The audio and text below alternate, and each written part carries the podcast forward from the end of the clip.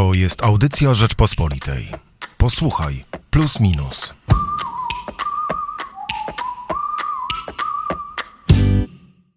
Każdy naród ma swoje demony.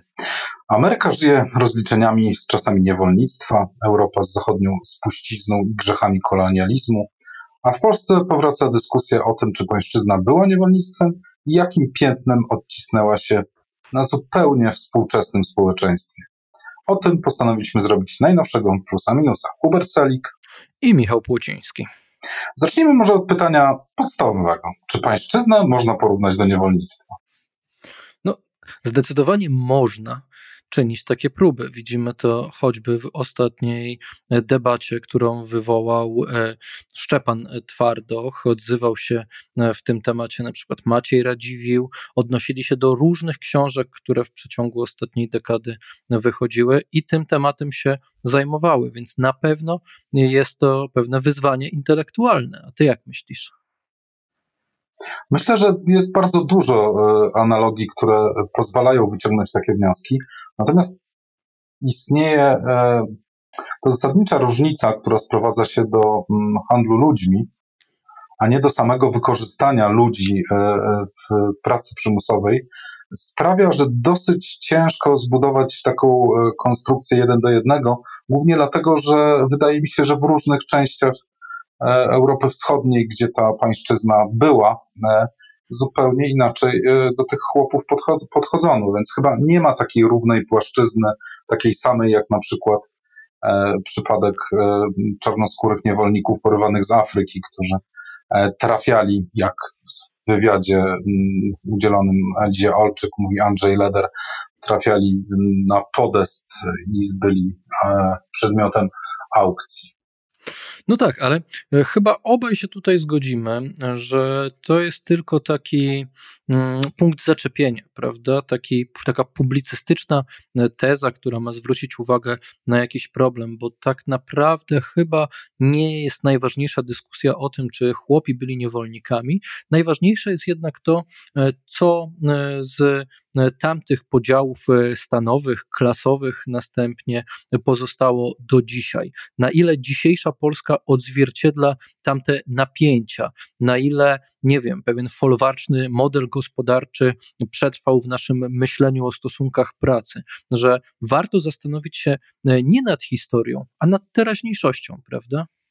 No właśnie, z tej mm, debaty, dosyć zresztą e, kolorowej i barwnej, e, przebija mm, parę wątków i mam wrażenie, że w zależności od tego, czym jest zainteresowany E, czym jest zainteresowana dana osoba, to komentuje inny wątek, bo jedną sprawą jest e, niewolnictwo i e, jakiś problem zadośćuczynienia za, za okres pańszczyzny, a tutaj każda ze stron rości, rości sobie do tego pretensje, czyli chłopi uważają, potomkowie chłopów, Szczepan Twardo w tym, jako taki się na przykład przedstawia, czy niektórzy twierdzą, że bardziej lewicowi e, publicyści e, uważają, że jakieś e, przynajmniej moralne zadośćuczynienie od tak zwanych panów powinno nastąpić. I w drugą stronę, przecież historia Polski w XX wieku, zwłaszcza kiedy polskie ziemiaństwo,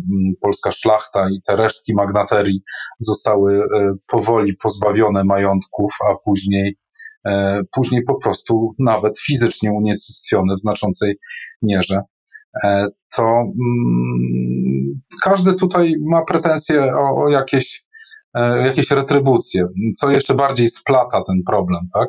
Bo jeśli ktoś ma do kogoś pretensje, no to ta druga osoba, druga strona zwykle czuje się tą stroną jeszcze bardziej pokrzywdzoną.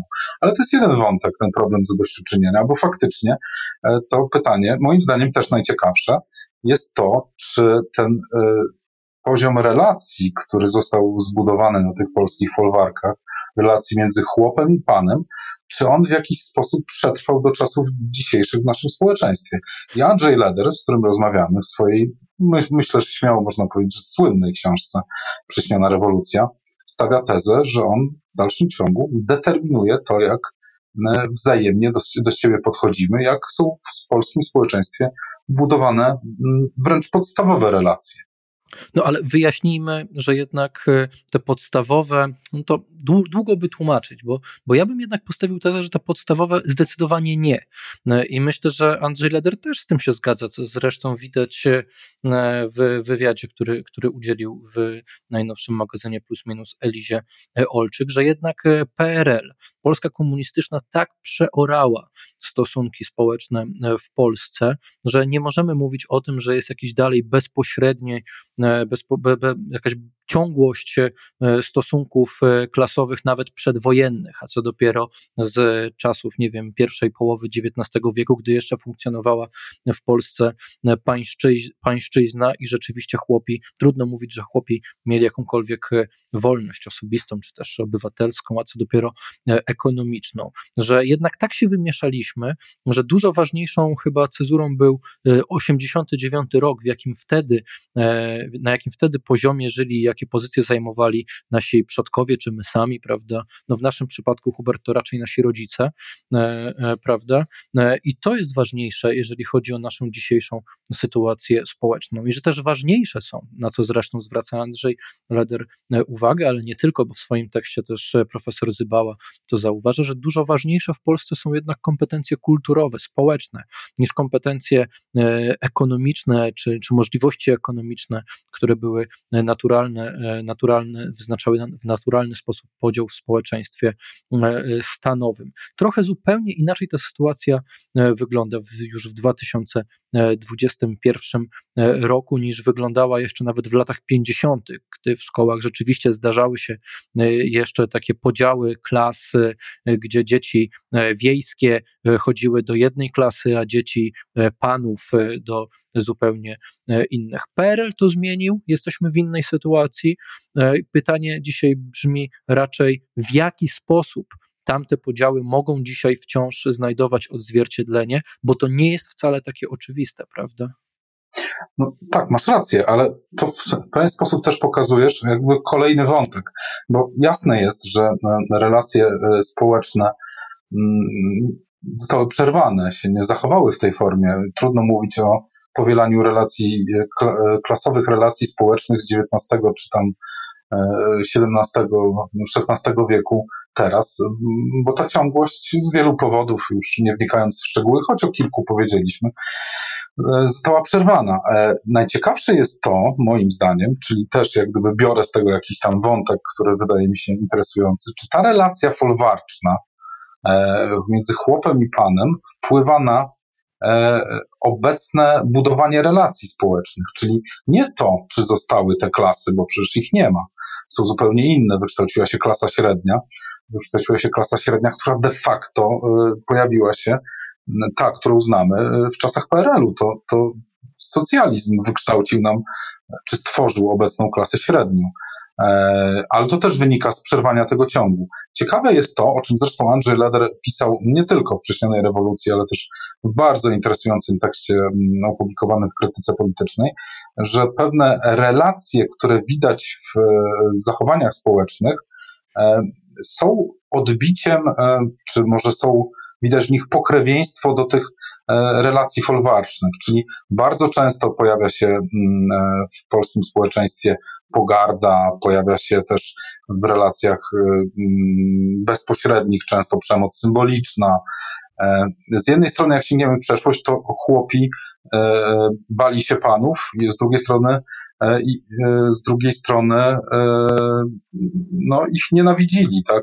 Jak gdyby te a po drugiej stronie, o czym też Andrzej Leder mówi, e, było poczucie ewidentnych przewag i jak gdyby posiadania własności nad, nad innym człowiekiem. To wszystko e, jakoś tam mentalnie chyba dalej z nami jest, e, bo te nasze relacje, które budujemy na przykład w różnych miejscach pracy, czy te, które widzimy na Twitterze, one się właśnie wylewają właśnie tą pogardą i tą przemocą symboliczną. Może faktycznie zostało z nami dużo więcej, niż nam się wydaje właśnie z tej kultury folwarcznej. Bardzo fajnie moim zdaniem to podsumowuje Andrzej Zybała w tekście pod tytułem Obciążeni przeszłością. Pisze tak: Cechy dawnej szlachty obciążały polskie społeczeństwo tradycjami anarchii, dyletanctwa, słomianego zapału czy antyintelektualizmu. Chłopi zaś wdrukowali w kolejne pokolenia wzorce zachowawczości, służalczości wobec silniejszych i nadużywania władzy wobec słabszych. Powiem Ci, że najbardziej mi się podoba, bo tu nawiązując do Twoich słów, wymieniałeś książkę Andrzeja Ledera, który przecież jest bardzo mocno kojarzony jednak z um, takim lewicowym podejściem do historii, szczególnie historii społecznej. Mówiłeś o krytyce politycznej, to też pokazuje, gdzie Andrzej Leder pisze, a mi się podoba, że, że te tematy, które na początku były podnoszone głównie przez lewicę, w tej chwili trafiają już pod strzechy. To już nie jest niszowa debata e, i nawet już przestaje mieć taką lewicową łatkę. Sam fakt, że my w plusie minusie tym się zajmujemy, pokazuje, że zaczynamy o tym dyskutować bardzo szeroko i nawet te pewne pojęcia, które zostały przywrócone przez, przez lewicę do polskiej e, debaty, one wchodzą do powszechnego pojęcia. Zaczynamy rozmawiać o klasach. Ja wiem, że rozmawianie o klasach społecznych w XXI wieku e, ma pewne wady i trzeba zdawać sobie sprawę, że nie oddaje to rzeczywistości, ale zyskujemy na nowo, odzyskujemy tak naprawdę język, który e, o pewnych prawdach nam e, może dzisiaj opowiadać, o prawdach, o których e, nie chcieliśmy myśleć, czy nie chcieliśmy e, dyskutować przez, nie wiem, 20, może nawet 30 lat wolnej Polski. I to mi, to mi się najbardziej podoba w tej dyskusji. Ona, ona wnosi po prostu nowe spojrzenie, wnosi nowe pojęcia i zaczynamy przyglądać się nam samym dzisiaj z zupełnie innej perspektywy. To, to fajnie, że my dokładamy też swoją cegiełkę w plusie minusie do tego. Wiesz co, mnie troszeczkę nie do końca mm, przekonuje, a może nawet y, nie ma dla mnie znaczenia, czy to jest narracja lewicowa, prawicowa i skąd się wzięła. Najciekawsze jest to, czy y, czyjeś konstrukty myślowe opisują świat w sposób, który jest w jakiś, w jakiejś mierze racjonalny. E, I czy to jest konstrukt bardziej prawicowy czy lewicowy? Myślenie takie powoduje, w ogóle wydaje mi się pewnym obciążeniem na starcie, bo ono powoduje szufladkowanie. E, bo jeśli od razu mówimy, że a coś jest lewicowe, a coś jest prawicowe, to tak naprawdę mm, musimy się jeszcze dookreślać, gdzie my w tym wszystkim jesteśmy i dajemy temu łatkę i wsadzamy to w szufladę na starcie. E, ja bym tego tak nie rozróżniał, dlatego też y, nie za bardzo, y, może to, to bardzo mój osobisty i subiektywny punkt widzenia, nie za bardzo przejmuję się tym, że teoria klas jest marksistowska, bo wywodzi się z, no, z w zasadzie opracował ją w, te, w, tej, w tym zakresie, o jakim teraz o klasach rozmawiamy, Karol Marx. Okazuje się, że ona całkiem nieźle sprawdza się do opisu podziałów społecznych, z którymi mamy teraz do czynienia. Więc czy ona jest lewicowa, czy jest prawicowa, to jest zupełnie sprawa drugorzędna.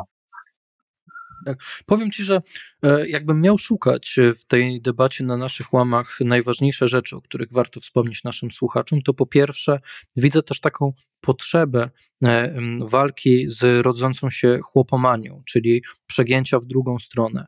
E, tego, że jeżeli odkrywamy nie wiem, niedolę chłopską, odkrywamy na nowo stosunki pańsko-chłopskie w dawnej Polsce, to pojawia się taka potrzeba, która zresztą też była e, przed wojną, o czym pisze Andrzej Zybała w okresie międzywojennym, żeby, żeby e, tą historię chłopską gloryfikować. E, to nie jest wcale takie proste i też nie warto tego upraszczać, nie warto przeginać w inną stronę, o tym więcej w plusie, minusie, ale to, co najbardziej, naj, naj, naj mi się podoba, to zwrócenie uwagi na to, czy nasze społeczeństwo posiada tak zwane instytucje włączające polityce, czyli czy pozwala na awans społeczny nie przez, nie wiem, gospodarkę, przez partie polityczne, tylko czy stwarza warunki, stwarza możliwości ludziom, by po prostu do tego społeczeństwa się włączali w pełni, zyskiwali nie tylko teoretyczne prawa obywatelskie, ale potrafili z nich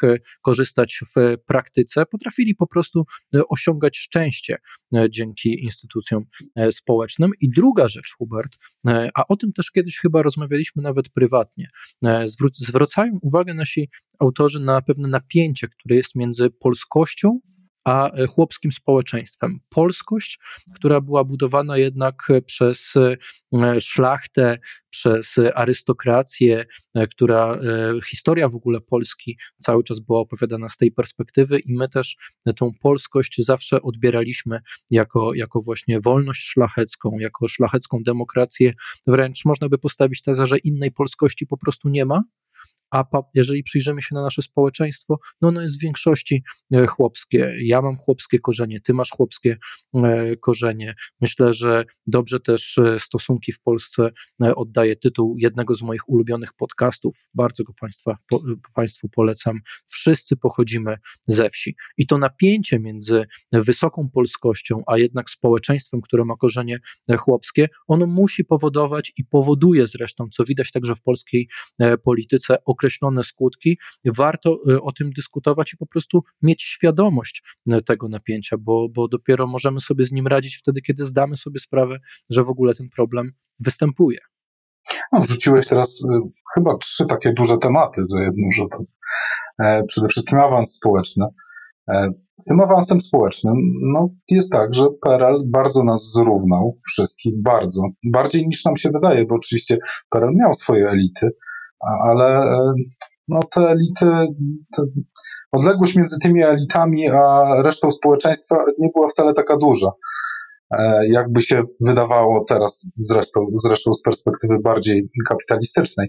Ale jeśli spojrzymy na awans społeczny, co przez dekady było e, uzasadnione jako na posiadanie wyższego wykształcenia, to Polska przez dekady XX y, wieku y, i na początku, przynajmniej na początku tego stulecia, y, była państwem, jest państwem, które ten awans społeczny w jakiś sposób umożliwiało, bo jednak mamy państwowe uczelnie wyższe, na które przez lata trzeba było zdawać egzaminy, a więc wykazać się własną własną przedsiębiorczością, własnym intelektem, e, własną pracą.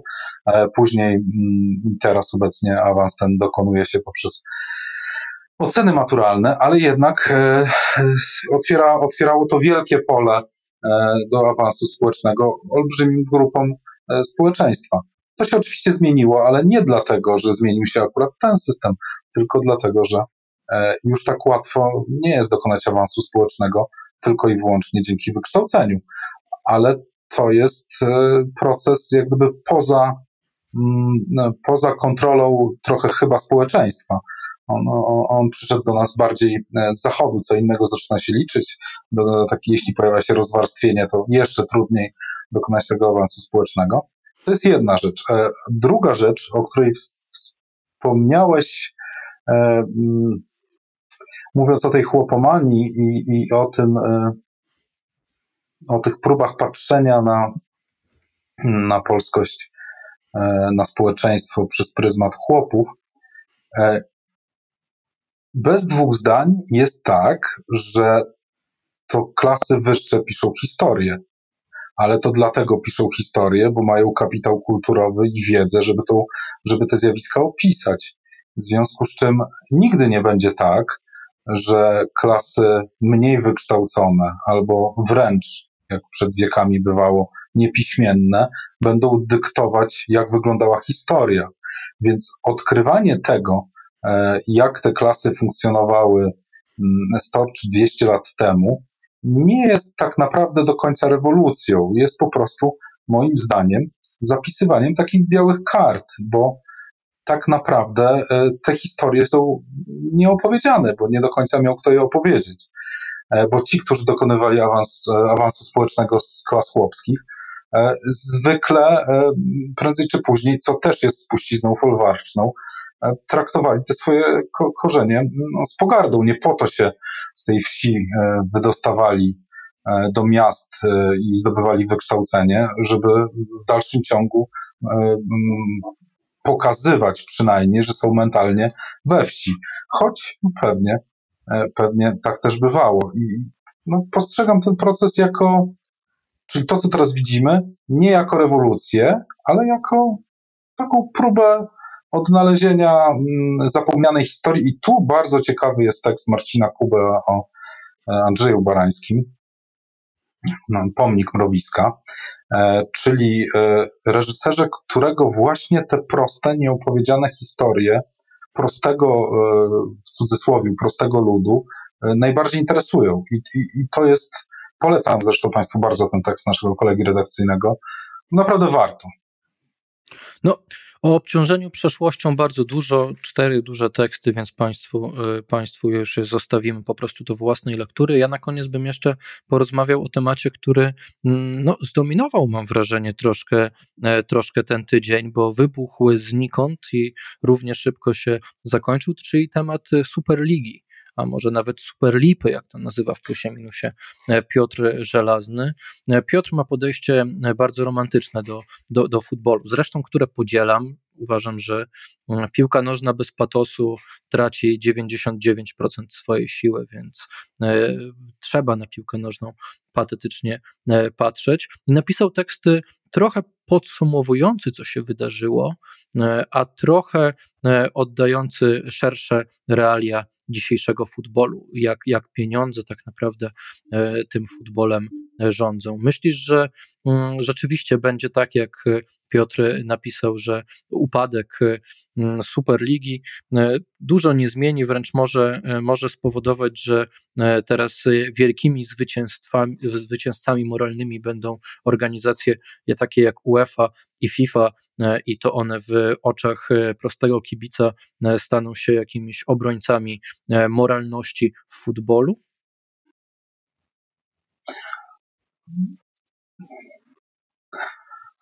Jak doskonale wiesz, rozmawialiśmy też o tym, ja jestem bardziej fanem koszykówki, co nie oznacza, że nie jestem fanem piłki nożnej, ale jest to dla mnie sport numer dwa, zdecydowanie numer dwa.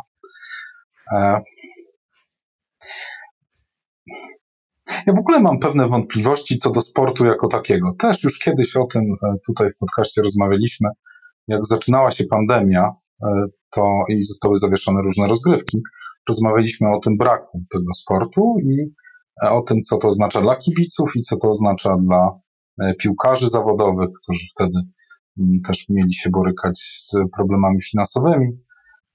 Jak teraz po roku wiemy, to, mm, to nie było aż tak źle jeśli chodzi o sport. Natomiast mm, czym tak naprawdę jest sport? Wiem, że teraz trochę otwieram taką wielką, wielką puszkę i tutaj możemy rozmawiać o tym swobodnie jeszcze kolejne pół godziny. Ale tak, on jest rozrywką. E, po drugie, jednocześnie jeszcze ma elementy identyfikacji. Czyli są tacy, którzy oglądają mecze klubów z którymi nikt ich, nic ich nie łączy i nikomu nie kibicują, bo lubią oglądać piłkę nożną, traktują to jako rozrywkę. Ja to znam dobrze, bo z tego samego powodu oglądam koszykówkę. Też z tego powodu w tą koszykówkę kiedyś grałem. E, uważam to fascynujące. I nie ma dla mnie znaczenia, czy tą rozgrywkę dostarcza mi mecz e, Panathinaikosu z CSK Moskwa w Eurolidze, czy mecz e, Brooklyn Nets z Los Angeles Lakers w NBA. E, I takich ludzi jest sporo, którzy dopisują do tego jeszcze identyfikację e, typu, bo kibicuje Chelsea albo bo kibicuje Arsenalowi. Do końca nie wiadomo, dlaczego tak jest, zwłaszcza jak się jest Polakiem, czemu się kibicuje Chelsea albo Arsenalowi. E, pewnie jest to związane, jak się zwykle rozmawia z tym, tym, z, takimi kibicami, a ty jesteś fanem Chelsea, e, że po prostu kiedyś gdzieś widzieli, jak byli mali dziećmi, to pamiętają i coś tam i tak dalej. E, więc e, jest jeszcze trzecia warstwa, taka, która też jest często podniesiona, podnoszona, że możliwe, że jednym z powodów tego, że nie ma napięć, nie ma tak dużych napięć politycznych w obrębie Europy, jest to, że niektóre napięcia społeczne są uwalniane przez rywalizację sportową. Czyli jak w Lidze Mistrzów Borussia Dortmund czy Bayern Monachium gra z Olimpikiem Marsylia albo Paris Saint-Germain, no to starcie francusko-niemieckie jest czymś więcej niż tylko starciem sportowym. Jakby spojrzeć, patrząc na te wszystkie, z tych wszystkich trzech perspektyw, e, to Superliga jako rozrywka ma sens, tak, broni się. E, e, Superliga jako narzędzie identyfikacji no nie ma wielkiego sensu, bo sześć klubów angielskich i sześć klubów najbogatszych z reszty Europy, w tym trzy włoskie i dwa hiszpańskie, no, no nie za bardzo. Natomiast jeśli chodzi o mm, ten ostatni aspekt, no to zdecydowanie Liga Mistrzów to wygrywa. Ona pozwala e, ten wentyl bezpieczeństwa, o ile on istnieje, bo to oczywiście taka teoria mm, nieudowodnialna, aczkolwiek często podnoszona, e, rozładowywać. Więc gdyby tak to pragmatycznie potraktować, no to chyba był to zły pomysł. Jeśli chodzi o moralność futbolu, futbol z natury jest amoralny. No, to jest jedyny znany mi sport, w którym e, no tak, jedyny, w którym dokonuje się handlu zawodnikami, czyli de facto handlu ludźmi, czyli wracamy trochę do tego pojęcia niewolnictwa. E, ja do końca nie rozumiem, e, dlaczego ktoś płaci 100 milionów e, za piłkarza i on będzie u niego grał, bo ktoś komuś zapłacił 100 milionów. Jak wiesz, w NBA odbywa się zupełnie inaczej. W NBA jest tak, że chodzi o garze, tak? Ktoś zarabia 20 milionów dolarów i chce 20 milionów dolarów, abstrakcyjne kwoty, no to ktoś inny jak go stać, to zatrudni tego gościa za 20 milionów dolarów. To ma większy sens zdecydowanie niż bardzo dziwny system, z którego, z którego już nigdy nie wyjdziemy. Płacenia 222 e, milionów za Neymara, ale jakim prawem? W związku z czym, jeśli ktoś mówi o moralności futbolu i że on nagle odzyskał moralność, nie, nie odzyskał moralności. Możliwe, że nigdy jej nie odzyska. Hubert, powiem szczerze, Twoje do bólu pragmatyczne podejście, ta próba racjonalizowania czegoś, co jest absolutnie nieuchwytne, czyli piłki nożnej, rani moje uczucia. Nie chcę z Tobą na ten temat dyskutować. Państwu chcę polecić po prostu znakomity tekst Piotra Żelaznego, który dużo lepiej niż Hubert rozumie magię futbolu. Michał Płociński, Zaraz, zaraz. To, A, ja już ale ja, pożegnałem. Ja wieczorem w takim razie usiądę, obejrzę do końca Charlotte Hornets Utah Jazz. E, nic mnie nie łączy z Salt Lake City ani z Charlotte, klubem zresztą Michaela Jordana, ale ja te wszystkie emocje będę miał ze sobą. To nie jest tak, że to jest czysto pragmatyczne. Koniec, ale koniec dyskusji. Dziękuję. proszę się bardzo. pożegnać i zaprosić naszych słuchaczy do kiosku. Bardzo Ci dziękuję za rozmowę i bardzo Ci dziękuję za te ciepłe pożegnanie. Zapraszamy Państwa do kiosków i na stronę www.rp.pl. Michał Płociński i Hubert Salik. Słuchaj więcej na stronie podcasty.rp.pl. Szukaj Rzeczpospolita Audycje w serwisach streamingowych.